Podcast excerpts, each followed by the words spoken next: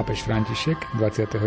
júna na sviatok svätých Petra a Pavla vydal apoštolský list Desiderio Desideravi, pojednávajúci o hodnote a zmysle liturgie. Pred týždňom sme spolu prečítali jeho prvé odstavce. Dnes vám, milí priatelia, ponúkame ďalšie. Pohodu pri počúvaní relácie Výber z pápežských encyklík vám prajú jej autori Miroslav Kolbašský, Anton Fabián, Jaroslav Fabián a Martin Ďurčo.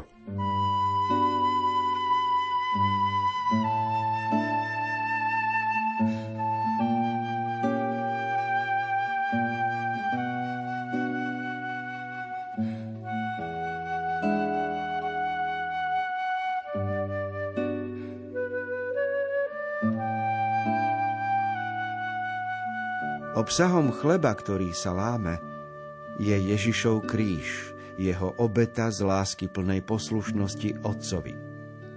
Keby sme nemali poslednú večeru, teda rituálnu anticipáciu jeho smrti, nemohli by sme pochopiť, ako môže byť vykonanie jeho odsúdenia na smrť úkonom kultu, ktorý je dokonalý a milý Otcovi a ktorý jediný je pravým úkonom kultu.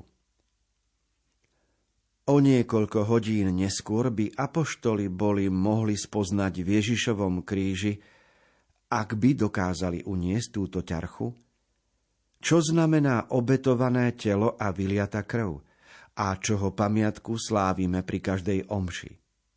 Keď sa po zmrtvých vstaní vráti, aby lámal chlieb učeníkom z Emauz a svojim učeníkom, ktorí sa vrátili loviť ryby a nie ľudí, na Galilejskom jazere, toto gesto im otvára oči, uzdravuje ich zo slepoty spôsobenej hrôzou kríža a robí ich schopnými vidieť vzkrieseného, uveriť vo vzkriesenie.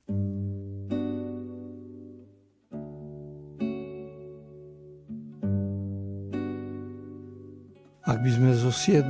odstavca apoštolského listu pápeža Františka Desiderio Desideravi o liturgickej formácii Božieho ľudu chceli vytiahnuť kľúčové podstatné slovo, tak bolo by to: vykonanie jeho odsúdenia sa stalo úkonom kultu.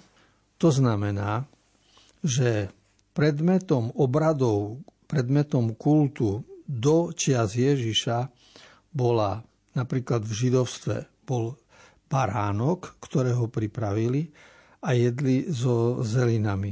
A k tomu aj pili požehnané nápoje. A Ježiš obsah toho zmenil, lebo úkonom kultu sa stala jeho smrť a zmŕtvychvstanie. Čiže z toho, čo iní videli ako vraždu, ukrižovanie, poníženie, to bolo, tak sa robilo so zločincami. Čiže to bola hanba. Zo skutku, ktorý by sme nazvali potupenie, Ježiš urobil úkon kultu, úkon obradu, ktorým sa Bohu vzdáva vďaka. To celé je zvláštne a zaujímavé, lebo sú veci, ktoré hodnotovo zavrhujeme, odmietame, a sú veci, ktoré si vysoko vážime a ceníme. Niečo je pre nás krásne, zaujímavé, a niečo je odvrhnutia hodné. A predsa taký zločinec alebo potupený, odsúdený normálne vládou vtedajšou podľa zákona, tak nemá čo byť uctievaný. A tu je ten paradox Boží, alebo celej Božej logiky na rozdiel od ľudskej, že Ježiš dokázal urobiť úkon kultu, čiže obradné vďaky vzdávanie, z niečoho, čo bolo v očiach ľudí potupené a znevážené, a to je jeho smrť a ukrižovanie. Takže súvis medzi Ježišovou obetou a medzi každonedeľnou omšou je veľmi veľký.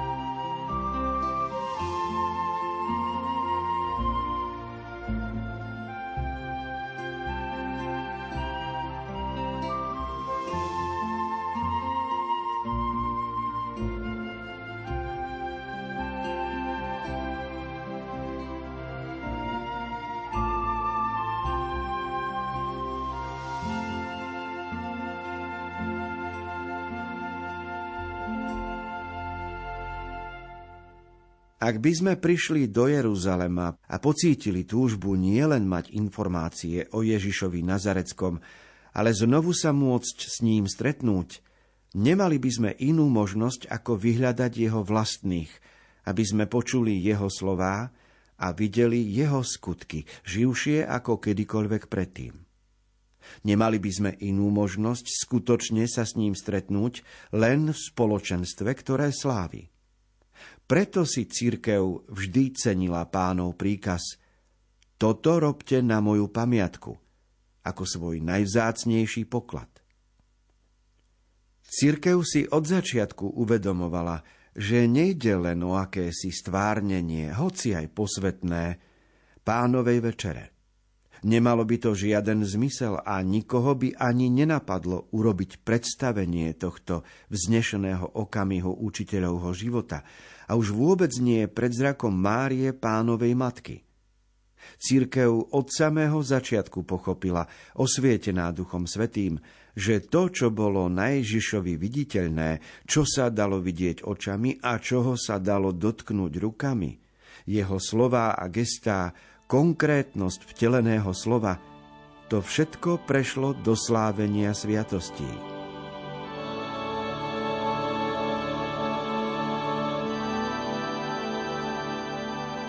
To, čo zostalo po Ježišovi, to je vo vete: toto robte na moju pamiatku. Čiže vytvorte skupinku ľudí, vytvorte spoločenstvo, ktoré bude Boha chváliť takým spôsobom, ako to robíme my apoštoli s chlebom a vínom. A toto spoločenstvo veriacich na oslavu Pána, to bude dielo, ktoré po mne Ježišovi zostane z pokolenia na pokolenie. Preto, keď pápež František uvažuje o liturgii a o tej podstatnej záležitosti, tak rozjíma nad tým, akú dôležitosť má spoločenstvo veriacich, po grécky eklezia a po slovensky to prekladáme ako cirkev. Stvárnenie udalosti, ktorá sa stala v Jeruzaleme pred 2000 rokmi, keď Ježiš večeral s apoštolmi, tak nemožno to pomenovať ako nejaké predstavenie. To nebola nejaká show ani nejaké performance, ako sa dnes hovorí, lebo to bolo prežívanie udalosti spoločenstva veriacich pri lámaní chleba, ktoré malo iný charakter. Veľmi o tom pekne píše už pápež Leo, že to, čo bolo na Ježišovi viditeľné, to, čoho sa dalo dotknúť rukami, a to sú nejaké gestá, slova, to všetko prešlo do sviatosti. Čiže my dnes nevieme sa dotknúť Ježiša fyzicky, pohľadiť ho, pochváliť, pozdraviť, ale to, čo bolo na ňom viditeľné, to prešlo do sviatosti. To znamená, v každej sviatosti, či v Eucharistii, či v pokáni, či v sviatosti manželstva, v sviatosti máme dočinenia s niečím, čo bolo na Ježišovi viditeľné. No a čo bolo na Ježišovi viditeľné? Predsa jeho postoj lásky, pochopenia, milosrdenstva voči ľuďom, uzdravujúci prístup. Takže to dobro, ktoré salalo z Ježiša, to, čo bolo na ňom viditeľné, to my dnes, ak chceme vidieť, tak prijímame sviatosti.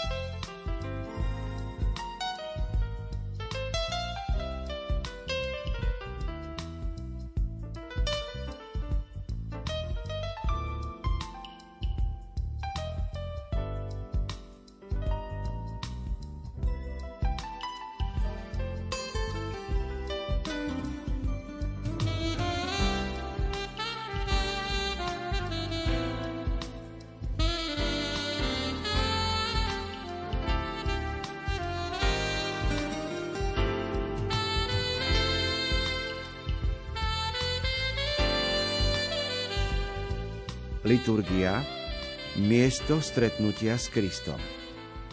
V tomto spočíva celá pôsobivá krása liturgie. Keby bolo pre nás zmŕtvychvstanie len pojmom, ideou, myšlienkou, keby bol zmŕtvychvstalý pre nás len spomienkou spomienky iných, hoci by boli dôveryhodní ako apoštoli, keby sme nedostali možnosť skutočne sa s ním stretnúť, bolo by to ako vyhlásiť novosť slova, ktoré sa stalo telom, za vyčerpanú. Lenže vtelenie, okrem toho, že je jedinou novou udalosťou, ktorú dejiny poznajú, je tiež metódou, ktorú si Najsvätejšia Trojica vybrala, aby nám otvorila cestu spoločenstva.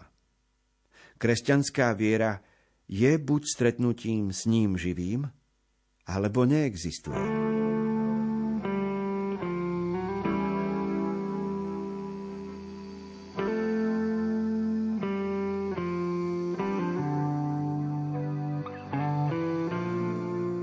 Pri našom slávení v kostole, pri liturgii svätej omše alebo pri sviatostiach, ktoré vysluhujeme, nejde len o to, aby sme si spomenuli na minulé veci.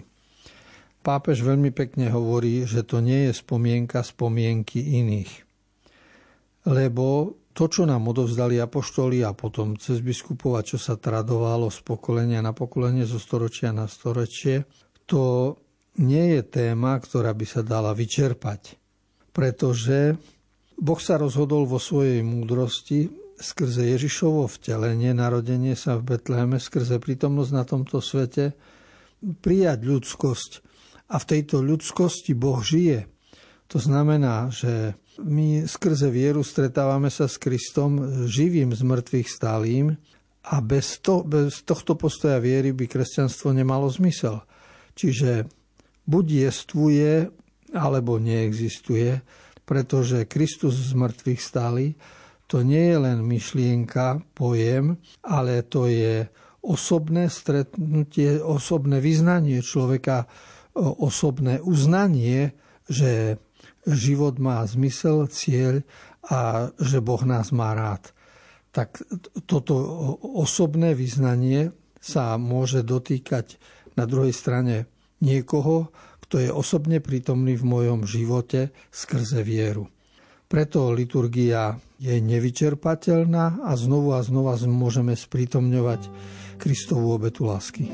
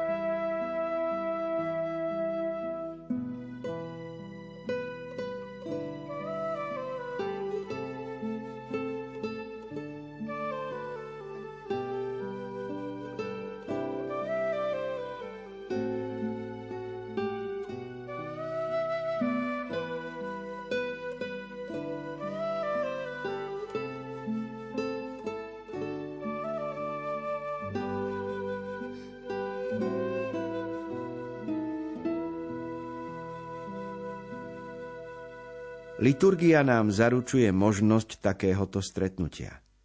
Nepotrebujeme matnú spomienku na poslednú večeru. Potrebujeme byť prítomní na tejto večeri, aby sme mohli počuť jeho hlas, jesť jeho telo a piť jeho krv. Potrebujeme jeho. V Eucharistii a vo všetkých sviatostiach máme možnosť stretnúť sa s Pánom Ježišom a byť zasiahnutý mocou jeho Veľkej noci. Spásna moc Ježišovej obety, každého jeho slova, každého gesta, pohľadu, pocitu nás zasahuje pri slávení sviatostí. Ja som Nikodém, aj Samaritánka, posadnutý muž z Kafarnauma i ochrnutý v Petrovom dome, hriešnica, ktorej bolo odpustené, aj žena trpiaca na krvotok, Jajrova dcéra i slepec z Jericha, Zachej a Lazár, zločinec aj Peter, ktorým bolo odpustené. Pán Ježiš, ktorý sa obetoval raz na kríži a viacej neumiera, ale večne žije aj po svojom umúčení, naďalej nám odpúšťa, uzdravuje nás, zachraňuje nás mocou sviatostí. Je to konkrétny spôsob, vďaka vteleniu, ktorým nás miluje. Je to spôsob, ktorým hasí svoj smäd po nás, ktorý oznámil na kríži.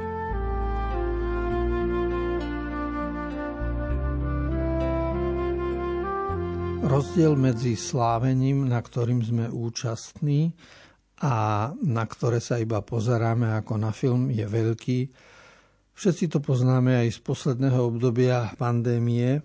Keď sme sa iba cez obrazovku mohli na svätú omšu dívať, tak je to niečo iné, ako keď človek môže v kostole sa zúčastniť, modliť a ísť na sväté prijímanie. Aj keby nás pozvali na nejakú recepciu alebo na hostinu, alebo keď sme na svadbe, tak vieme, že keď môžem sedieť, jesť, piť, tancovať, zúčastniť sa, tak to prežívam udalosť. Zatiaľ, čo keby som sa díval iba na film o svadbe, bolo by to zvonku a bolo by to neúplné. Preto aj účasť na svätej omši je dôležitá osobne s tým, že jeme Kristovo telo, pijeme jeho krv, počúvame jeho nadčasovú múdrosť a táto zúčastnenosť, angažovanosť nás naplňa a pomáha a formuje nás hlavne. Aj keď si to ani neuvedomujeme, ale to formuje človeka, lebo kto chodí do mlyna sa zamúči, či chce, či nechce. Kto chodí na svätú omšu, tak Božia múdrosť z písma svätého dopadá na jeho život a niečo sa v ňom ozve. A preto je dôležité brať liturgiu ako veľký Boží dar, ako príležitosť pre svoju formáciu v živote. A vo všetkých postavách, ktoré čítame v Novom zákone, aj v Starom zákone. Vo všetkých tých postavách sa môžeme ocitnúť my sami, lebo to sú typy, nad ktorými môžeme meditovať, analyzovať, zosobňovať si ich. A zrazu sa vieme vžiť do situácie iných ľudí a uvedomujeme si aj pomoc, ktorú daruje Boh nám v našej situácii.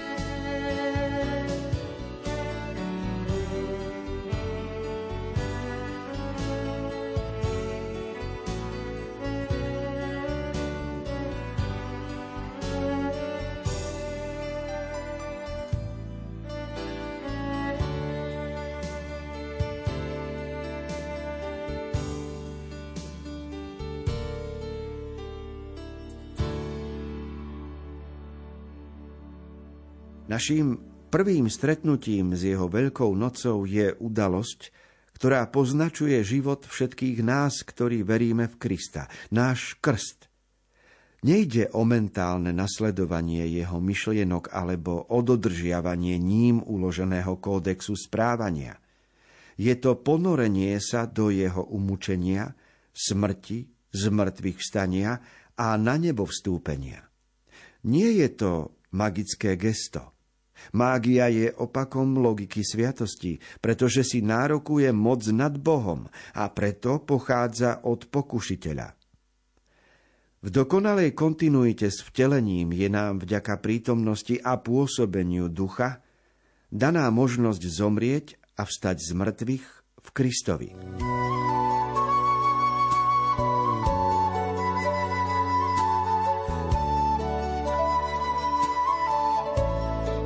Ak čítame apoštolský list o liturgii, samozrejme, že sa musí vyjadriť Svätý Otec k prvej záležitosti, a to je krst. Lebo po grécky krst je baptizein a znamená to ponoriť sa, byť ponorený. A vďaka krstu sme ponorení do Ježišovho štýlu života. Vďaka krstu sme ponorení do Božej lásky. Uvedomujeme si, že máme Otca v nebi, ktorý nás má rád. Čiže nie sme ponorení len do starostí, nie sme ponorení len do politiky a spravodajstva, ktoré nás robí pesimistickými. My sme ponorení aj do optimizmu Božieho. A toto je krst. A pápež vysvetľuje, často používa slovo sviatosti, čo by sme do slovenského jazyka a do našej každodennosti mohli preložiť ako znaky. Čiže Boh k nám hovorí v znakoch, Boh je prítomný v sviatostiach, čiže v určitých znakoch. Keďže znaky používame bežne, tak slovo znak rozumieme lepšie ako slovo sviatosť. No a napríklad pri krste je tým znakom voda, lebo ponorení sme do krstnej vody, čiže do toho znaku, ktorý znamená život.